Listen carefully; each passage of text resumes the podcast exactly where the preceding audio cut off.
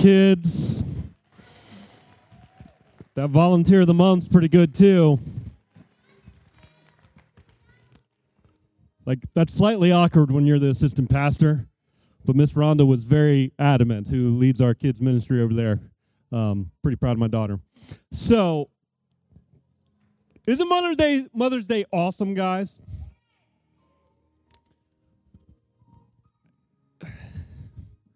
To me, I really think, oh, you know what? I wanted to say one thing. Aren't those balloons super cool? Where's Ashley? There she is. They're amazing, Ashley. Thank you for doing that. So moms are amazing, right? And prepping for this day, I think moms are superheroes.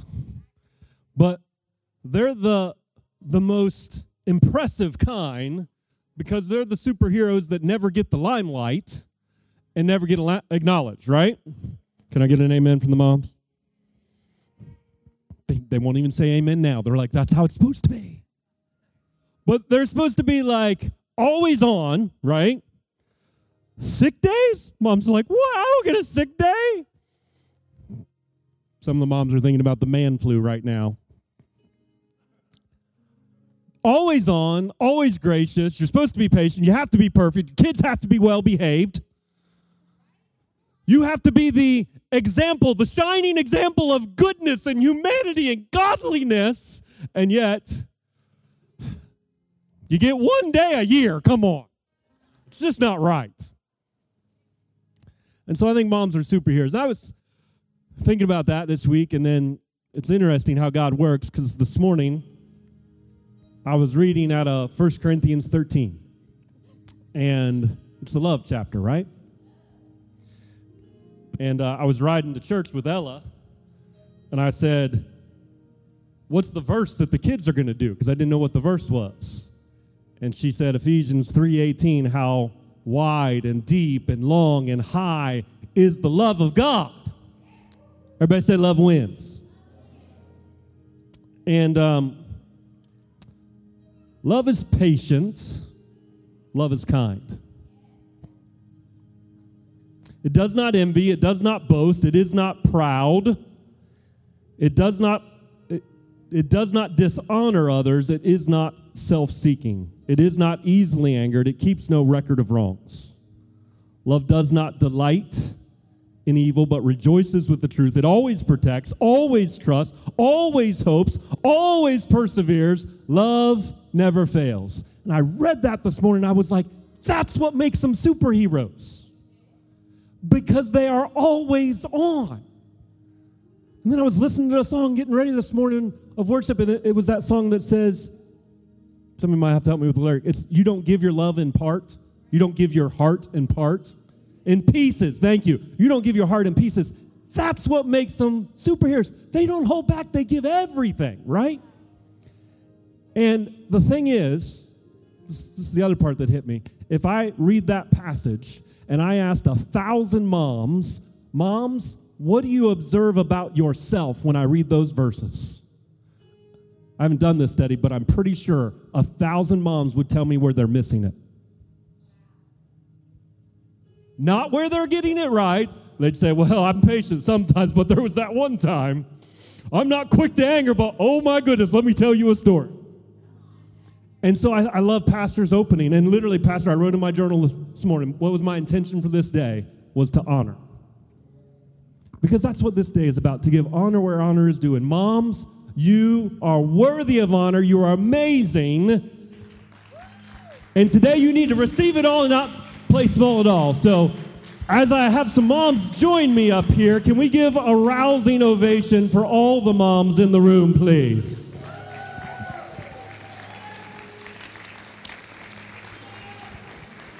Come on. Come on up, ladies. Some superheroes joining me.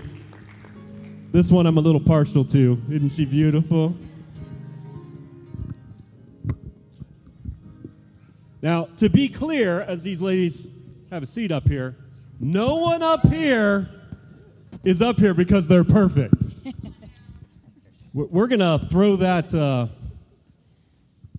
assumption out really, really fast. Because, like, moms are always on, right? Morning, ladies. How's everybody doing? Good morning. Man, I do not look good up here with all of you. Which one of these does not belong? So, always on, always have to have it together, right?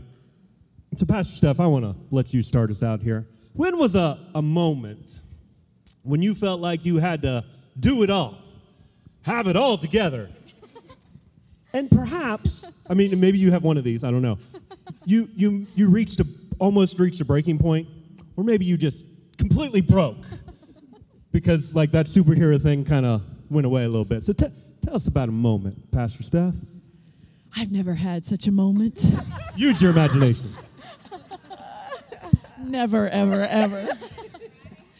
Oh, my goodness. So lots of those moments. I do remember, before I start, I remember one day Katie came into the house. You know what I'm going to say? I remember this one.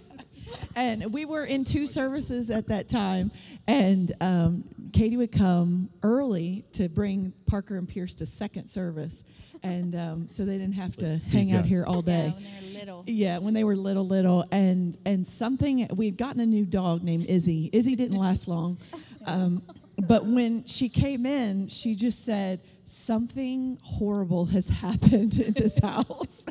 It stunk so bad, so bad. It was so bad. And it seems like Sunday mornings, that's when things fall apart. Everything falls apart. Moms, you know what I'm talking about? Yeah. And then we walk into church and we're like, "Good morning." Praise the Lord. This is the day the Lord has made. Well, I do remember this one time, Pam Hager, I don't know if you're in here today, but Pam and I, we were cleaning carpets at my house, the house that we lived in at the time. I didn't choose the carpet color, but the carpet color in the bedrooms was almost white. Oh. And yeah, that's just a bit.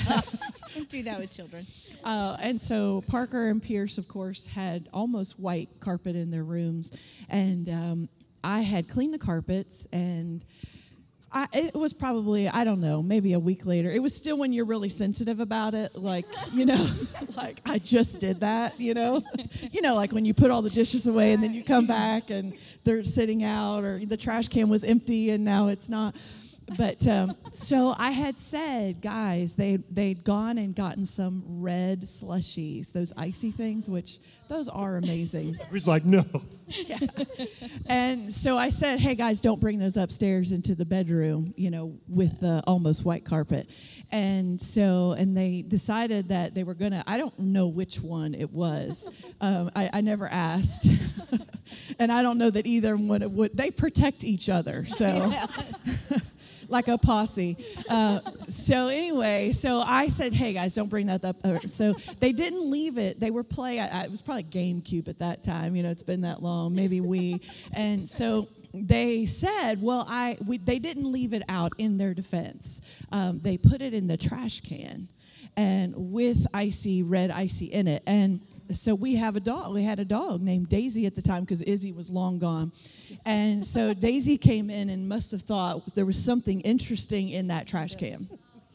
And so I came in a little bit later and saw red icy on the almost white carpet. I lost it. So I went into the laundry room and I punched a hole in the wall. You did what?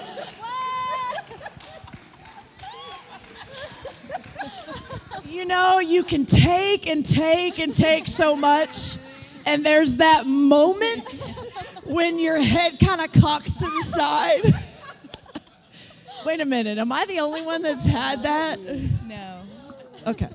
Just see, I thought let's just start it off. Let's just be transparent and clear right that, out of the gate. You know, this is life. This is Pastor Steph, the peacemaker. True, yeah. True, yeah. And I'm a peacemaker. But there's a breaking point, apparently. So Pastor Steph, don't mess with Pastor Steph, I'm just saying. But Pastor, so if I ever do that, run. Right. It's like a Marvel movie, you know? So 2 grown boys, one's in college, one just got married this past summer. How have you, like, because the pressure's real, right, moms? Can I get an amen? The pressure's real? How have you learned to manage the expectations and maybe take care of yourself in the process a little bit? Oh, you're going to go serious quick on me. So. That's a good follow-up. Okay. Well, I will say that I think moms, we put a lot of pressure on ourselves. We want our kids to perform. They want them to be a certain way, look a certain way, because, you know, we care about what other people think. And I realized, you know, really, if you would ask me the question, what would I do differently? I would say that I would not put as much expectation on myself that I feel like society puts on us. I think that I find... sometimes, you know, there's the scripture that says, put on a garment of praise for a spirit of heaviness. And moms, I think sometimes we just get so serious about things, and we feel the pressure, and sometimes we put that pressure to perform on our children. Wow.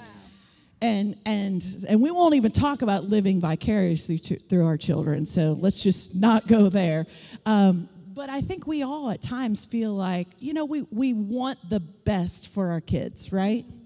And so I think, though, that pressure of when, you know, we can't put our kids in a box. So when we realize that they don't want to be in the confines of what we think they should do and how they should act and what they should wear. I remember... when the boys were little, like they would not wear jeans, and Parker wore Under Armour shirts with everything, and there were no seams. I think that must have been what it was, and athletic pants, and he just always looked like he wasn't dressed real well. But you know, I learned. A wise woman told me one time, pick the battles you need to win. And win the ones you pick. Wow. And I just found that there were some things, you know, really the red stain on the carpet, yeah, I mean, it came up. And life moves on. And, you know, the C on the paper or the F on the paper or the failing class or the phone call from the teacher or, you know, the day that didn't go well. You know, in the big scheme of life, it's just a small, small thing. Wow. Wow. I mean, we could stop there. Here, moms, here's why we're doing this. Because we want you to feel seen and valued and honored today and to know that you're not alone. Look at a woman, well, ladies, this is just ladies. Look at another woman in the room and say, you're not alone. Just tell them right now. And you're going to hear some stories from some of these. And some of you, this is going to be liberating because you're going to hear stories. Pastor Steph punched a wall. I mean, nobody post that on social media, okay? Her story is her story, okay? Don't. What happens here stays here, right? You so you kind of alluded, you know, Katie and I, we've been doing life with you guys for 20-plus years now. A long time. And we've walked through a lot. A little bit. Yeah. Well, and, you know, from a mom to a mom, I've watched Katie walk through 2 miscarriages. I mean, of course, you were a part of that. I think the impact's bigger on the mom especially. 100%. But watched Katie walk through that with such grace. Wow. And was it hard? Yeah. Heck yeah. But now I look on the other side, and I know you can speak to it much more than I, but 3 amazing children. Ella, who this morning, and it's funny because, you know, Mark said, I don't know, I mean, like, can our daughter be the volunteer of the month? And I'm like, heck yeah. Because she's incredible like that. Yeah. And then Jack, who serves down in B Kids Elementary, he runs sound, he leads worship. I mean, he's all cocky, and he plays soccer and football and basketball, and he thinks he's all that, and he is, but he's amazing. And then there's Hudson, who his birthday is tomorrow. You're going to be double digits. He's 10 tomorrow. No more babies. And Hudson has been the one, I'd say more than anybody, that's shown you, like, you cannot put your children in a box, right? No, he definitely walks to his own little drummer beat. He's in his own world, does his own things. But that's what makes our kids, you know, is they're all different, and you learn to adapt with them and love them in different ways. Okay, so Pastor Steph set us up here a little bit. Expectations, managing that, perfection. Do you have a story, honey? That maybe, I mean, see, which I know how perfect she is. Maybe a story where that teetered a little bit, perhaps. Well, Ella was almost 3, and Jack was maybe 3 weeks old. And Jack, his first several months of life were very difficult. He had kind of a traumatic birth and broke his collarbone. And then the doctors just kept telling us he has colic. Because she ate ribs at our house. And I was like, make it come fast. He came 2 weeks early, and then he was born within like an hour and 45 minutes. No medicine. My water broke. An hour and 45 minutes later, we're holding a baby kind of thing. So, and I swore I was not having natural childbirth. Like, I'm prepping my veins on the way to the hospital. But he came so fast, that's not what happened. But so he's 3 weeks old, and they kept saying he has colic. This kid screamed, not cried, screamed 12 hours out of 24 hours, to the point where he would be hoarse at the end of the day. So you have this tiny baby who's hoarse from crying. And so I've got him, and then I've got this other one that I'm still trying to keep alive too, and it was exhausting. And if you've had a fussy baby, they just wear on you. It wears you down. But when you have one that cries 12 hours out of the day, I mean, it was a lot. And so all this is going on, and Mark decides to leave town. So, maybe not his greatest moment there. But so Mark leaves town, and it's at the end of the day, and I smell something. There seems to be a theme here. Oh my goodness. So it's a theme.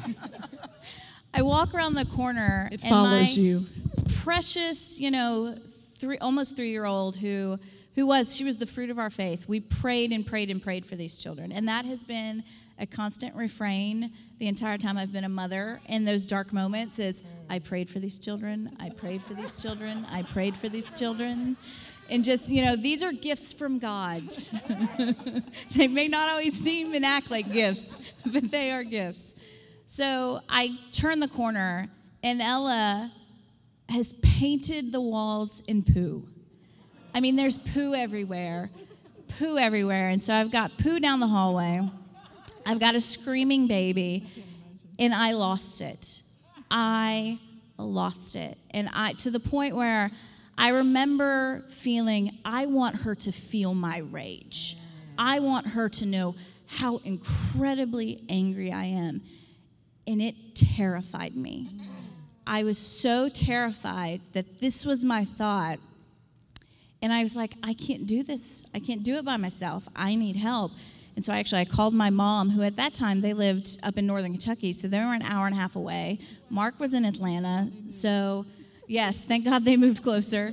But they came, so my mom was on the way. But come to find out, I went to the doctor because I was like, something's not right, to discover that it was postpartum depression. And it was hard because this was in a time when, you know, mental health was taboo, especially in the church. We didn't talk about these things, especially as a pastor's wife.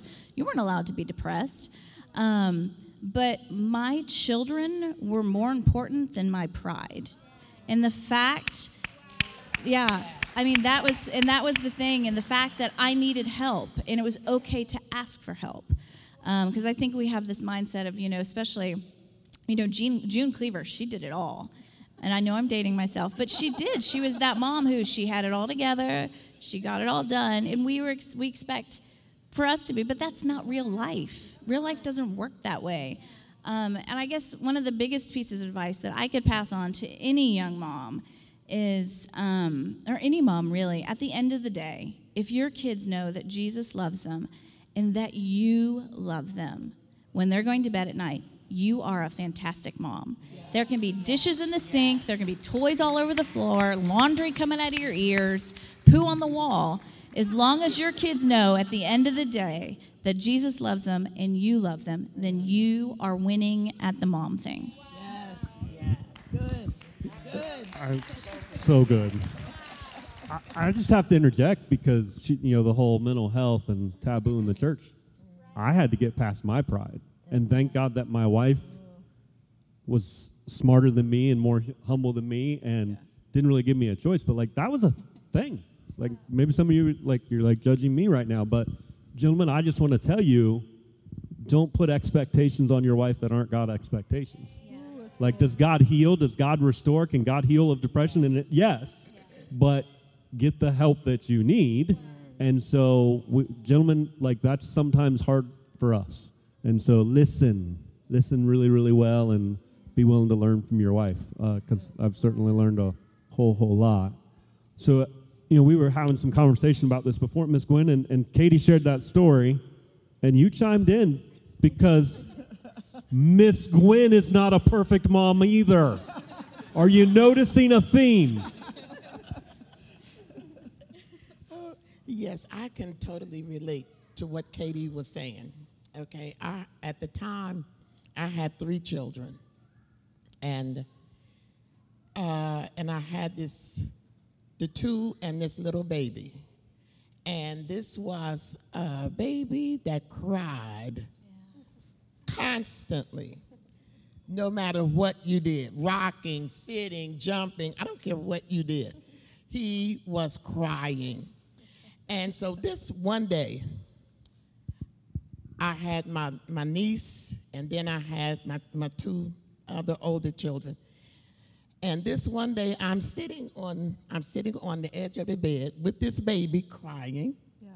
They wanted their lunch, so I get him up, and I'm in the kitchen. I'm fixing them some lunch, and I had a big family-sized jar of applesauce that I put on the table. Come on. I went back in the room because he's crying. I sat on the bed, and it was like the crying got locked between my ears and wouldn't go anywhere. So he's crying. I'm crying. I'm sitting there saying, baby, why, what have I done? Why do you hate me so bad? Get it. You dislike me this much. And now, mind you, with my other 2, I'm thinking, hey, I'm doing pretty good. Okay, I'm doing pretty good. I'm a pretty good mom here, okay? I can do this. Right. Okay, well, my niece comes in, and she says, Aunt Gwen, can we have some more applesauce? At the time, I said, I don't care if you eat the whole jar. And, of course, they ate the whole jar. But I remember sitting there, and in a moment, I stood up, and I had my baby over my head to throw him. And just as quick as that happened, I grabbed him, and I said, oh, my God, I'm so sorry. Forgive me, Lord. Forgive me. I love my baby. And now I'm sitting on the bed and I'm crying. Now I'm crying for a different reason. Right. Okay, because what woman would literally think to throw her baby? Yeah. So I'm not as perfect, or I don't have it together as much as I thought I had it together.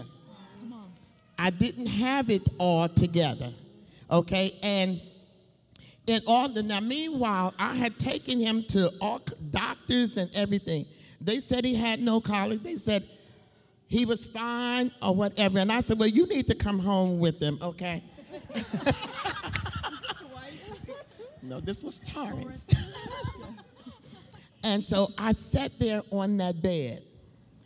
And I tell you, you know, if you are out there today, if you're in the building, if you're watching online, come on. Amen. I learned something that day because beforehand I had thoughts like, how could a mother do such a thing? Yeah. How could a mother hit her baby or do this to her baby or do that to her baby? But that day I saw for myself, the breaking point. Yeah. The breaking point of a mother. Yes. A loving mother. Yeah. A caring mother. A devoted mother. Yeah. And that breaking point. So we may not have it all together. We are not perfect. Right. Amen. Yeah. But I learned that day, I saw it that day, as how a mother could come to that point. Thank God for Jesus. Amen. Amen. That I didn't go through with it. Amen. But you know, and I had to reach out for help. Don't be too proud to reach out for help. Don't be too proud to let others know that, hey, I don't have it all together. Hey, I can't manage this child. I don't know what to do. I don't know how to handle this one. Yeah. And it's okay. Right. It's all right. Yes. Amen? Yeah. Wow. Yes. It's just, I think that's so much like life. Motherhood is like that, but life is too. It's these, you bounce from these highs to these lows, you know, and there's those moments where if you're a mom or you've looked at your child and you just start tearing up because you can't believe you love this thing, so this person so much, and they might be doing something, you know, super quirky or weird or something like that, but each of your kids, you've looked at them, you know, and you're just, your heart, I always say it, my heart's going to pop. I love them so much, you know, but then you're bouncing from these extreme highs to these extreme lows of where you feel like you're going to break, but it's His grace. It's His grace that gets us through those days. You know, right now, that same baby that screamed all the time, he's almost 13, and Lord have mercy, let me tell you. Help us, Jesus. Yes. And he screams in other ways now. Mm-hmm. And you know, Pastor Mark, that baby that screamed and constantly, by 3 months, he was the best baby that anyone could have. Wow. You made it. 3 months, yes. This too shall pass, right? Some, like, it can be so overwhelming because you get into a season and you think the season's permanent, but it's just temporary. So if you're in if you're relating to any of the stories, this too shall pass, grace of God, trust, ask for help. We're getting really practical today. So Miss Keita, how you doing down there? I'm good. How you all doing? So all moms are superheroes, but this is the super mega hero. Because she's a single mom. And when I go away for a weekend, which I'm more careful about picking when, and I come back, my wife says, I don't know how single moms do it. She's like, I can't do it. And so Miss Keita and Gabby, your adorable daughter, got baptized. Was that 2-3 weeks ago? Parenting win. So what has God been teaching you in this season that you're in about trusting Him as a mom? Well, I've been raising my daughter since 2015 by myself. Well, not just by myself, with the grace of God, with God. And I have to constantly remind myself that, because like these ladies have been talking about, a lot of times we think that we have to be so strong. We have to be strong and on all the time. But that is not the case. Like, you have to remember that God is with you. And I know Pastor Mark says that we all are superheroes, and we are, but God has really been my superhero. And He is the one that I have really had to truly depend on every day. Because a few years ago, it's not been long, I would say in 2019, I got to a point where I was really in a dark season. And I was battling a lot, and it came to a point in my life where I didn't want to live. And that right there, I'm like Miss Gwen, I couldn't believe as a mother that I didn't want to live. Like, how could I be having these feelings like I didn't want to live? And, you know, I feel like that just thinking about my daughter and just thinking about her is what really pulled me through that dark season in my life. And from then there on, I really had to really understand that I can't do this alone. Like, I have to call and depend on God at all times, but not only him, but I have to reach out to other people. Because as a woman, sometimes we don't like to ask for help.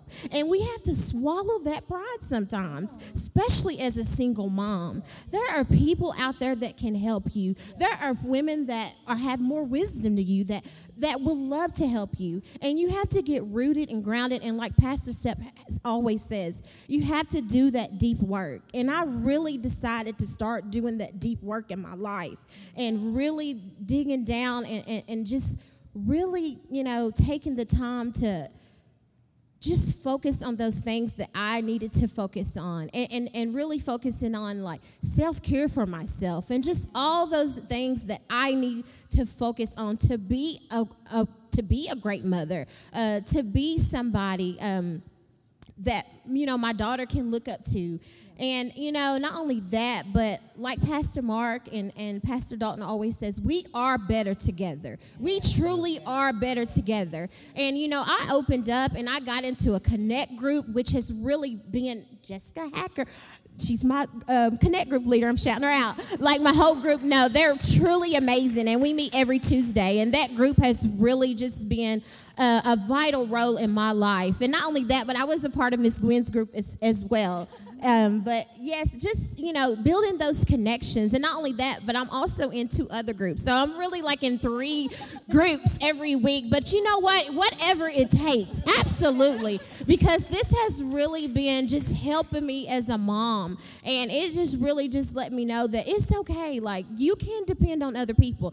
Sometimes I ask them, hey, can y'all pray for me for this? Can y'all pray for me for that? And we pray for each other. And we lean and depend on each other. You're not here by yourself. You've got people that you can lean on. And I know it's hard. It is hard as a single mom, but you can do it. And you really got to depend on God and reach down in there and depend on him, and he will help you. Call on him for anything. He can be your friend in the middle of the night.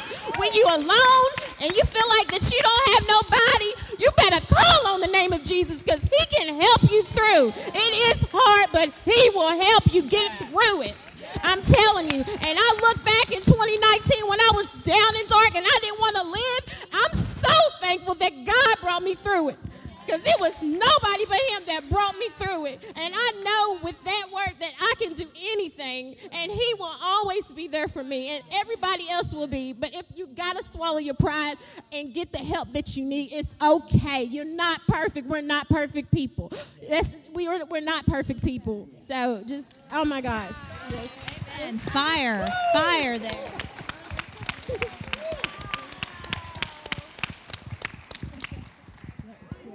I don't even want to open my mouth after that. Wow. Wow. Everybody say it's real. It's real. The thing I see moms struggle with the most is that the mom guilt and the mom perfection. Yeah. And it's just the humbling process of saying, okay, I don't have to have it all figured out, and I can ask for help too. Yes. So good. Wow. Okay, so we're getting all the perspectives here. So, hi, Meg. Hi. Married to Travis. Yes. No kids yet, but on the way. Yes. I'm just kidding. I'm kidding. That's not true. No, we are not pregnant yet. They were like, you can't do that, Mark. I'm like, I'm totally going to do it. Aww. But Mark, really quick, I just wanted to go off of what Keita said for just a second. So one of the things that, because Travis and I are not pregnant yet, but if we can come alongside the moms in our life and help them, assist them, lift up their arms, do what we can do to take off some of that weight, we feel like that is our mission right now. And I think sowing for your future is powerful. It is. And we put God, he is on our seed, so when we're, loving the moms in our life, and we don't do it perfect. There's so many times that I wish I could help, or, for instance, my sister, like she has three kids, one that's married, so that's 4 that she brought over from Haiti. And it's absolutely incredible. It's so incredible. But there's some times where she's just tired. She just needs somebody to love her, somebody to see her, somebody to say, you've got this. Like, you are doing way better. Like, I look at you as a hero. You're doing way better than how you see yourself in this moment. And so I think what's beautiful about that is that when I become a mom, I'm going to be able to look back on these moments and remember what I said to those in my life that I love. Hey, you're doubting yourself right now, but remember when you were cheering this person on. Remember when, and I think it's beautiful because just like you all have been saying, God did not intend us to do life alone. He intended us to have that circle around us. And maybe that circle seems so small, but the beauty of it is it only takes a few. That tight-knit circle that will be here for you on the dark days, be here for you on the days where you're just, ready to do whatever. But that's the circle that's going to pray for you. That's the circle that's going to be here, and that's the circle that Travis and I want for our kids. And so if we can do now, allow Holy Spirit to put those people in our lives and love them to the best of our ability and cheer the moms on, cheer the dads on. So. I love it. So you mean there's something in a single signalness, to Pastor's point, it's honor, right? Like, how can we honor? Right. And so right. Meg and Trav have been serving in our Redefined Student Ministry for... coming on 11 years. Oh, my. Coming on 11 years. So a lot of yes. those, some of you have been the recipient of some of what you're saying, but looking for those people. And so right. you've been around a lot of these women and learned yes. a thing or two. A lot. So what, as a... Mom, not yet, right, but right. desiring children mm-hmm. in the future, I said. Mm-hmm. yeah, not yet. Don't put a timeline here. What's maybe a big lesson that you've learned just, I don't know, maybe from one of the ladies up here or just in general? I think one of the big things is to not compartmentalize your life, is to not say, I'm a mom, and then I'm this, and then I'm that, but to live your life out of just who you are. So, when I'm with, the kids, I'm with the kids. But when I'm at work, I'm at work. But it all flows together. It's just an intertwined life. And I think it's beautiful because it allows you to show up in a real authentic way. And, I am recovering from perfectionism, so I know what it's like to feel like I have to show up this way or that. But I think the moms who live in humility, and I see all of you all do that. I see a lot of our moms out here do that, and I know that that's not an easy thing to do. But when we can show up and just say, I am who I am, God is who he is, and he lives through me, and he gave me these babies, or he gave me this community of people around me, I think there's so much power in transparency. I think there's so much power in just showing up and living authentically. But I think that the point of that is living out of who you are means that you're putting stuff into you, And so I think we all know what it feels like when you reach for something and it's not there. We can't give out of something we don't have. And so when I look at all of you all and I hear that, you're investing into your self-care, that you're investing into, Connect groups, you're investing into, people that you trust, people that you love, you're filling your tank up. And I think, pouring your life out for your children, they're able to receive that. So, not just able to get it for ourselves, but those around us drink from that. And I think that's so incredibly powerful for me. And that's what spoke to me so much out of the moms in my life is just how they also take care of themselves and how they love authentically. So, hey, moms, just up here. How many of you would say that was definitely a work in progress and that earlier on you didn't take as good of care of yourself? Oh, yeah. I just wanted to clarify that. Yeah. And I love, too, like when Keita was calling out Jessica, Jessica's single, but she's holding up Keita's arms, and she's the support she needed. And Meg's talking about how, like, for not just her, but her and Trout both, like, that's a focus, right? Okay, Miss Gwen, so you're listening to all this. Some younger moms, some moms-to-be. 55 years of being a parent. Wow. Woo! Yes, please. I'm honoring. I'm saying it with honor. What's, for you, what's been the biggest lesson as you step back? Wisdom to give to those coming behind you. Okay. It's a very loaded question, yes. Having gone through all of the stages and having grown children. Amen. It's been a tough road. Okay, it wasn't easy. But with God, and I would say, whatever season that you're in, whatever stage, whether you are in the process of training children, whether you are a single mom, whether you are waiting to be a mom, whether your children are grown, the best thing that you can do is to trust God. Yes. Is to trust God and to have faith in God. Because there are those tough times. There are those rough times. Amen. There are those times when there is no one else that you can talk to but God. Right, right. Amen. No one else that you can talk to. No one else has the answer but God. And I would say to anyone who has grown children,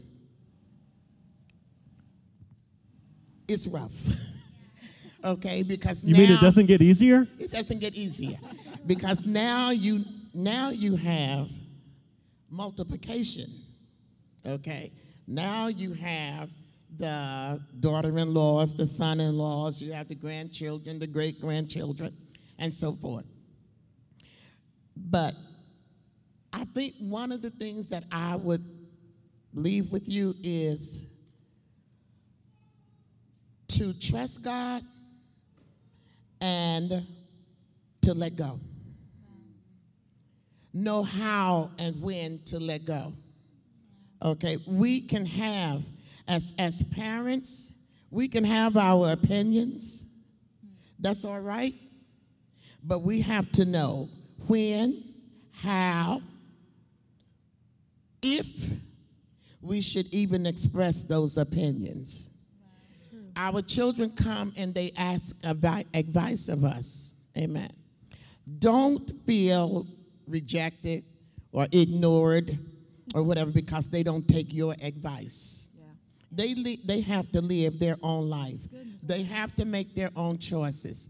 We talk a lot here at Bethel about making choices, okay? And they have to make their choices.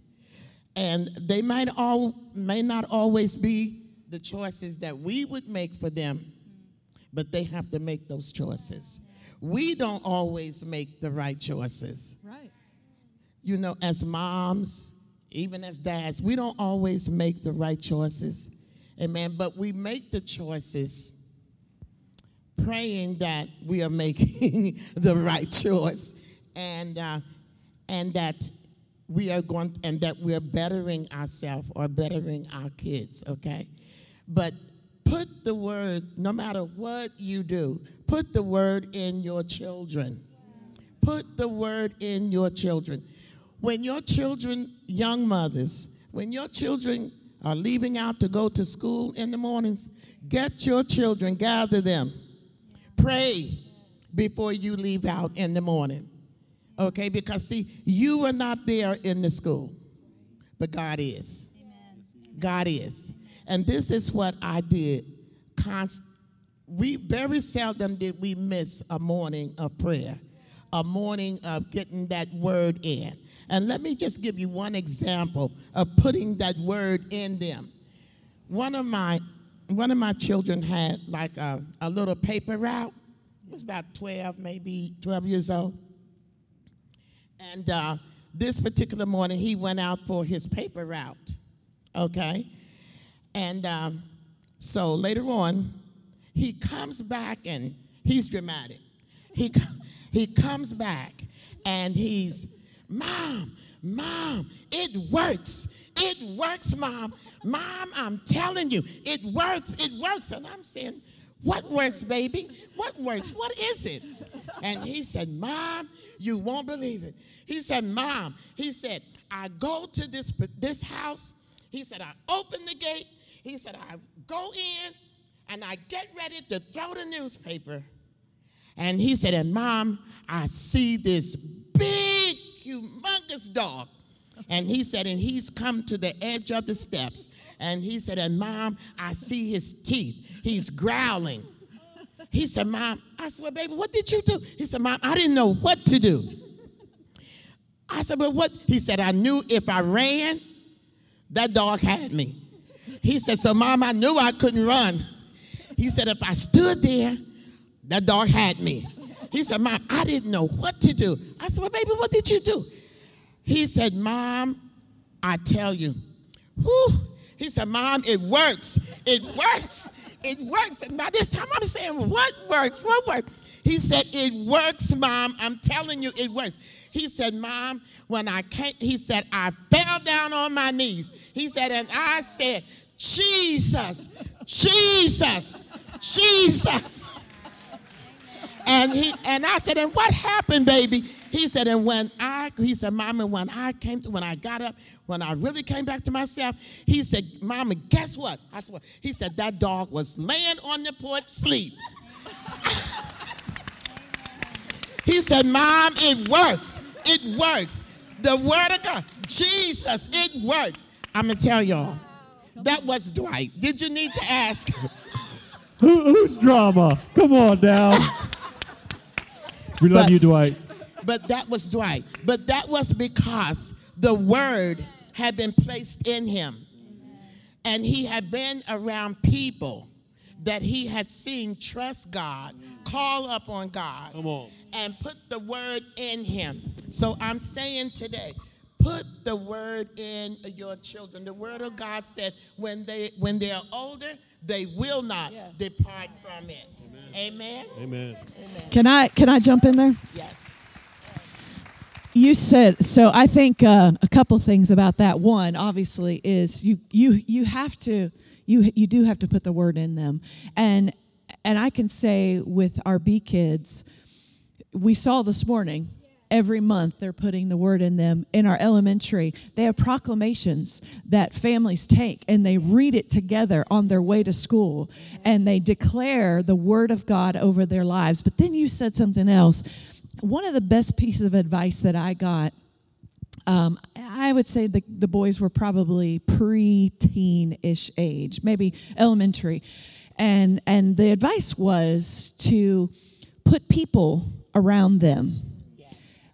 And be intentional about the relationships that you have in your life. So your relationships when you're a parent are not just for you, but they're also for your unit. So if that's as a single mom, if that is as a married couple, the people that you bring into your home and the people that you interact with, they influence your children as well. And one of the things that they said and that I just took in that moment was there will be times when your children won't want to talk to you about what they're navigating. But if you've put people in their lives that they can go to and you see it, and those things kind of naturally happen. You can't force it. I will say that church, I think, is a great place to start, which means you have to, be here with your kids. I'll just leave that there. I'm speaking to the choir this morning because y'all are here. But it's important. And if you're here and you begin to develop relationships after church, you go to lunch, you hang out, you have each other for, you grill out, you enjoy each other's company. There will be times when your children won't want to talk to you about something, but they may go to another person, and that may be one of those people that God has put and planted into your family's life, and you can rest in that whatever conversation that they're having with that woman or that man, that they will say some of the same things that you hope that you would speak into them. So you're creating that opportunity, as you were talking about, that opportunity of multiplication, kind of in a different way. But that is so incredibly important. And I'm just going to hit this church soapbox thing one more time, just because I can, because this is my house. So it's very important that you understand in a church family, we are all humans, right, Keita? We mess up. We do stupid things. We say stupid things to each other. We hurt each other's feelings because life is messy because we're human. But as parents, it is our responsibility to live a life in front of our children that of integrity and character, that when we leave church on Sunday and pastor says something that just ticks us off, that we don't have him for lunch at Bob Evans. That when another family in the church does something to offend you, that is not the moment that you take to talk about that situation, because when that child then comes to church on Sunday morning and sees that parent, sees that adult, they're going to be impacted by the words of the authority in their life, which is you, the parent. So if something happens, just be the adult in the moment and navigate through it and protect your children from just, let's say church mess, but let's just back it up a little bit more.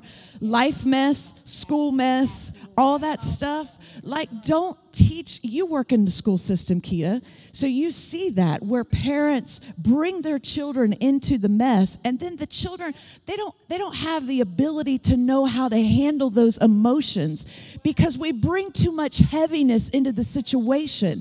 So our job as parents is to till the soil. Remember that message Pastor spoke a couple years ago about a heavy soil?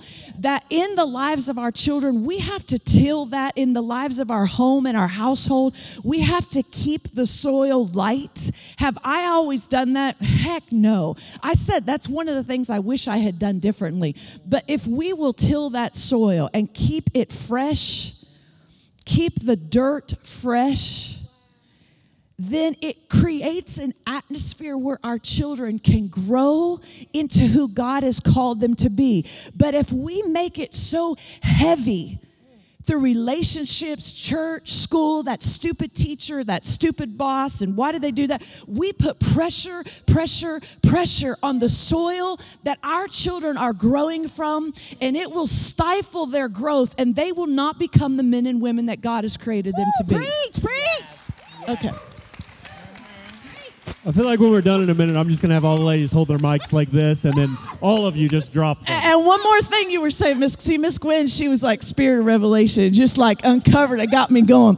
The other thing you said, Andy Stanley wrote a book. I haven't read it yet, but just the title alone is enough. When you're talking about adult children, it's called There's Times When You Keep Your Mouth Shut, but Always Keep Your Mouth Shut, but Keep the Welcome Mat Open. And with adult children, when you can't make decisions for them and don't want to make decisions for them, because that's not our responsibility. Come on, really? Sometimes you do want to make them. Yeah, occasionally, for them. Yeah. But yeah. Get that book and get the book Boundaries. If you have issues with boundaries with a parent or with adult kids, just get the book. You'll thank us later. Guys, so much wisdom. So much wisdom. She's like, go ahead. To something that Sister Stephanie was talking about, and it's if we want to be the best for our children, even our husbands, or if we want to be, the best, then we have to do. And somebody mentioned it up here before, but we have to do that self-care.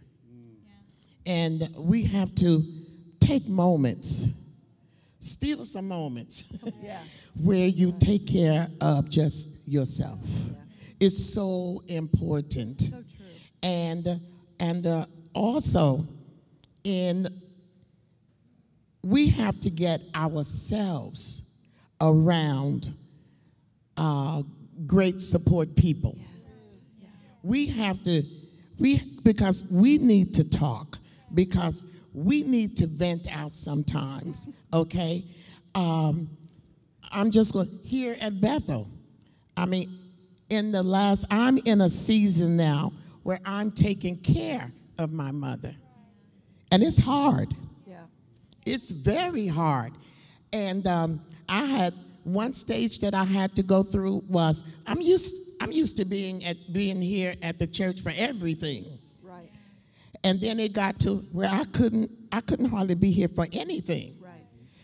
I was teaching classes and all, yeah. And I had to give it up. Seasons, yeah. Okay, but that's the season or the stage that I was in, that I'm in, and without my church family, without a pastor, such as Pastor Dalton and Pastor Steph, Pastor Mark, Katie, without them, I don't know if I'd have made it. Without my family, I know I wouldn't have made it. And most of all, of course, God. Right. But you know what? With those groups, okay, that you hear us talk about so much, those Connect groups and Edge groups and the prayer team. Mine's now, the only thing that I can continue in right now is the prayer team. And I'm telling you, without them, I don't know. Because there's many, many times that they are calling saying, Miss Gwen, are you all right? They're calling saying, what can we do? How can we help? Yeah. They are there. They are there, and they are genuine. And we can't be too proud to accept the help, okay? Because many, many times we know that we can't do it by ourselves. Right. In this stage that I'm in now, I mean, Pastor Mark talked about changing patterns. Woo! Patterns have been changed. And it's not always easy. It's not always easy. It's hard sometimes. But you know what? In this, I'm learning. I didn't say no. I learned. I said I'm learning. I'm learning patience. I'm learning patience. Because I don't know. With a 94-year-old mother who can't see, who has dementia, and everything is done in slow motion. Everything is slow motion, okay? When she doesn't remember how to swallow, doesn't remember how to even drink water, will say to you, well, I know I have a daughter named Gwen, but you are not her. And you can't take that personally. And maybe you are out there and you are going through, maybe you are taking care. Doesn't have to be a mother. Maybe it's a child. Maybe it's a husband. Maybe it's a neighbor that you're helping out with. But we learn how to extend ourselves. And that's only through the grace of God. That we learn to extend ourselves. We learn how big, as the children were saying, how wide, how deep, how long the love of God is. And you know, and that love has been placed in us because He first loved us. We can love others. We have a love. Okay, God's love is unconditional, and when we realize the God that is in us as a mom, the God that's in us as a wife, a mom that's in our God that's in us as a neighbor, the love that we have, all we have to do is just let it out. Just let it out. Okay? That's all God is asking. He's not asking for us to be perfect. No. He's not asking for you to be the strongest person that there is, because you may not be. Right. We are not perfect. Okay? He's not asking that you have it right all the time, because you won't have it right all the time. No. You won't. No. You will mess up. Yeah. And sometimes you will mess up dearly, greatly. Yes. All right? True. But you know what? You have a Father that's saying, hey, it's all right. Yeah. I got you. Yeah. It's all right. Yeah. I got you. Amen. I know what you're going through. Yeah. I know how hard it is. But I got you. You don't have to do it by yourself, Gwen. You don't have to handle it all. But you know what? But you can do it. You can do it. You think about words like, I can do all things through Christ who strengthens me. You think about words like, greater is he that's in me than he that's in the world. And you begin to think about the love that God has for you. Amen. And then you begin to say, you know, I think I can do this. I can do this. I can do this. Whether it's my grown child, whether I'm training children there, whether I'm that single mom, whether I'm waiting to be that mom, or whether I'm just here or whatever. But you know what? I think I can do this. I believe I can manage it. Amen. Because of God Almighty. Amen. And because of a people that love God, that surrounds me. Yes. Amen, which is so important. I have a support. Yes. I have a support. Yes. And they are there for me. We have to know that you know that you know that you have people there for you. Yes. Amen. And they are not perfect. No. They're not perfect. They may not always tell you the right thing, but they're telling you the best that they know. Yeah. Amen. Woo. Well. Yeah, I'm going to steal it from you. A lot of what Gwen was saying is that support and those people that come around us. A lot of what we've been talking about today are mothers that they are walking in what God has created them to be. But the flip side of that is there's many in the room who may have had a mother who did not do that. She did not put you first. And one, I'm sorry for that.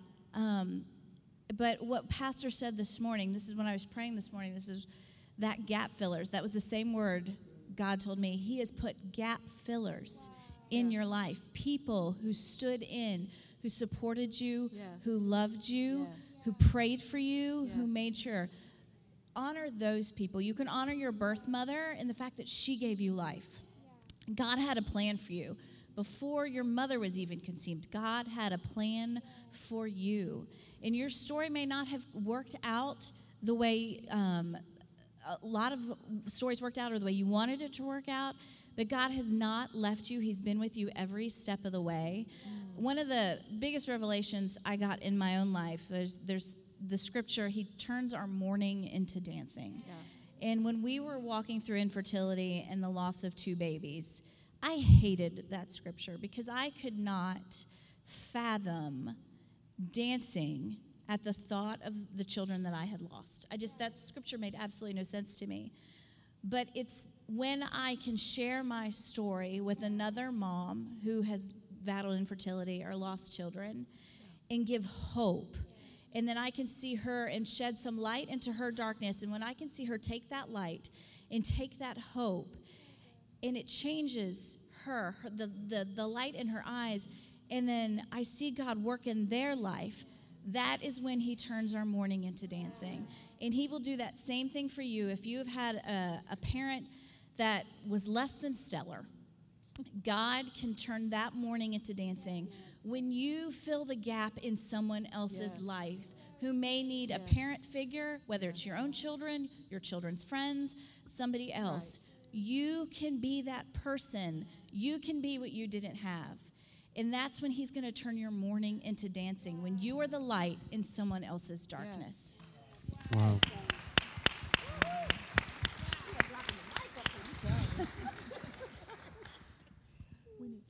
I feel like Pastor framed it all up in the beginning when he said honor.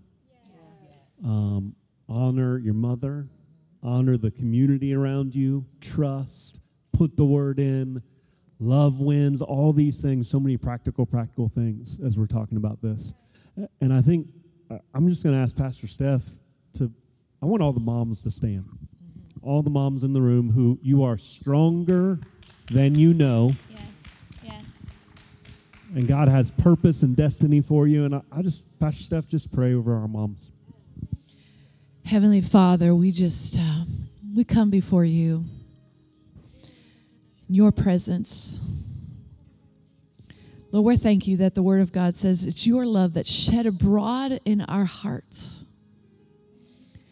Lord, I just pray that the Holy Spirit this morning would just move in this room, move in our hearts, that hard soil that just needs tilled up in our hearts right now. God, just move. The wind of the Spirit, just breathe breathe your life into our souls, Father, into our spirits. God, we weren't created to carry a spirit of heaviness.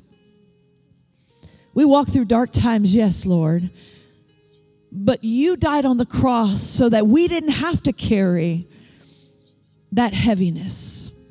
You died on the cross for the penalty of all sin. You died on the cross for our healing, for forgiveness, for freedom, Lord.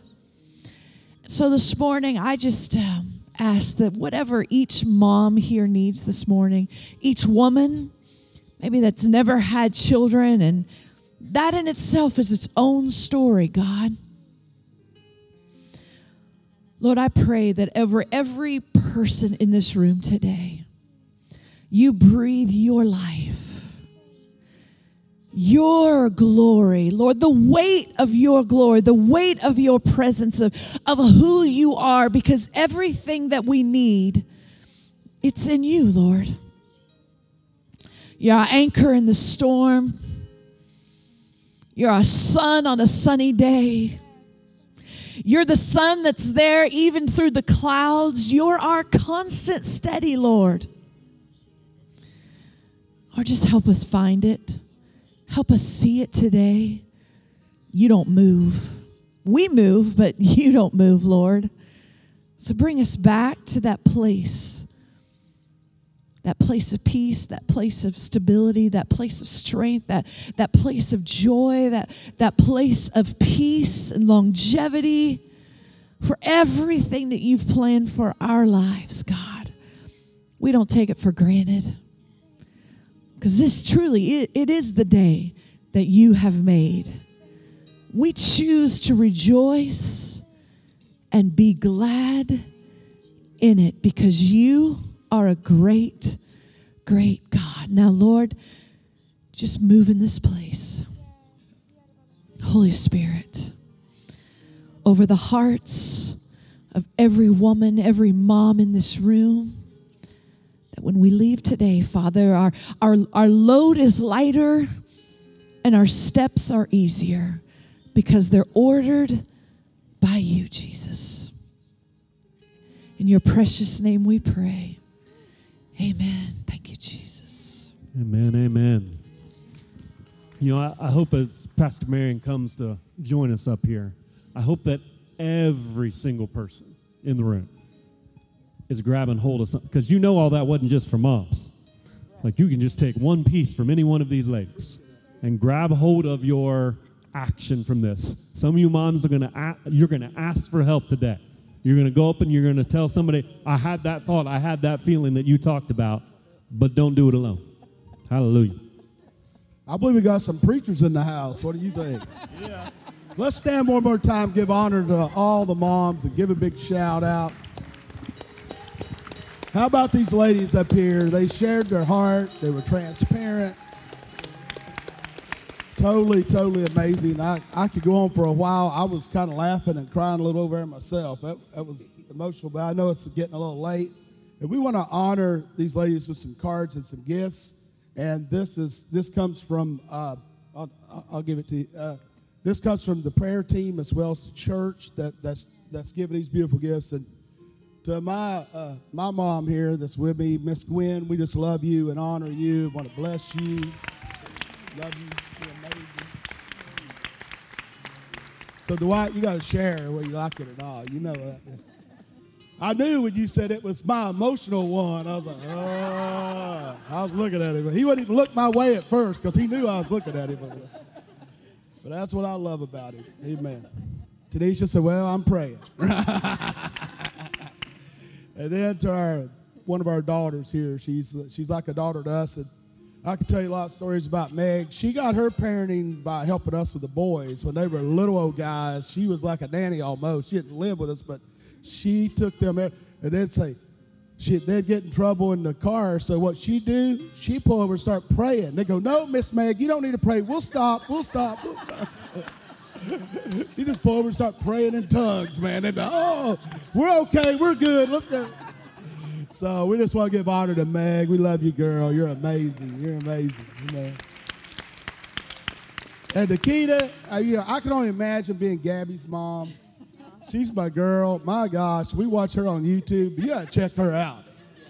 She is amazing, and such an honor to baptize her. My mom, she's a single mom most of her life as a parent, because my dad died when I was 3 months old and so on. And I just got a glimpse of, what that was like growing up in that. And my prayer always goes out for you guys. You're doing a great job, girl. Yes. Love you. Yes. Thank you, Keita. God bless you. And I think some ladies have some presentations here for the ladies over here. Are y'all saying something? Or am I saying? Oh, it's all me? Well, how about Miss Katie, man, her journey and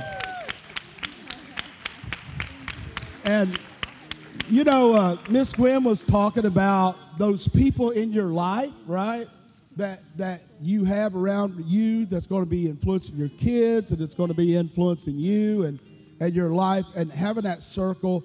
And Mark and Katie have been that for us. I mean, Katie used to do it for us before Meg did it. She got them when they were really little guys. God bless her, and stinky and all that.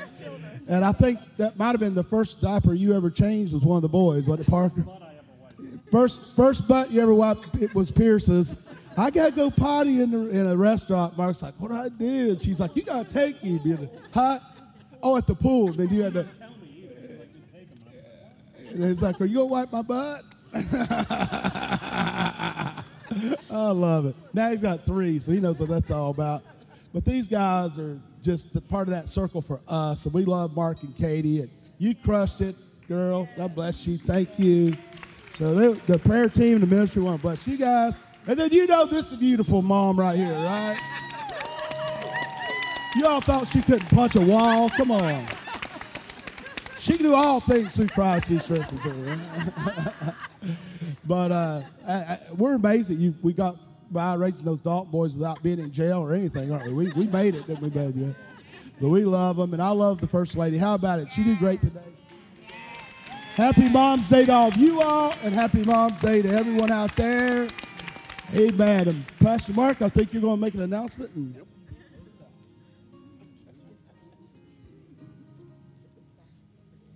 Hallelujah. So, moms, we've got a photo booth out there. So everybody go get pictures with the moms. We also have gifts for all the moms as you exit right by the door. So make sure you stop by and get your gift. And then next weekend, everybody say this weekend? This coming is our Arts and Crafts Fair. Happy Mother's Day. And you said that to me. Like, where's Kathy? Kathy already went out, didn't she? Because she knew. It's Miss Kathy's birthday. So go sign up for the Arts and Crafts Fair and tell Miss Kathy happy birthday. I already sang to her this morning, so you don't even get that. So we love you. Happy Mother's Day. Have a great day. We'll see you soon.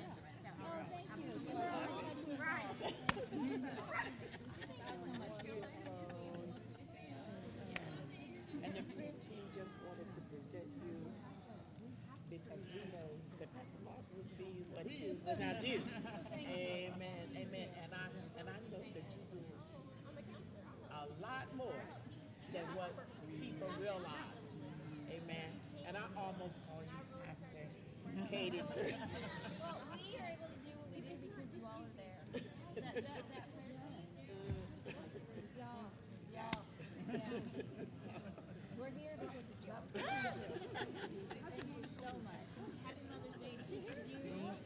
birthday to you. Yes. I told her that dress is gorgeous. I love it. And the colors. Yes. Everybody had on the same colors. I know. No, we didn't. And then I was thinking the Mother's Day thing I sent out had that same color. Yeah.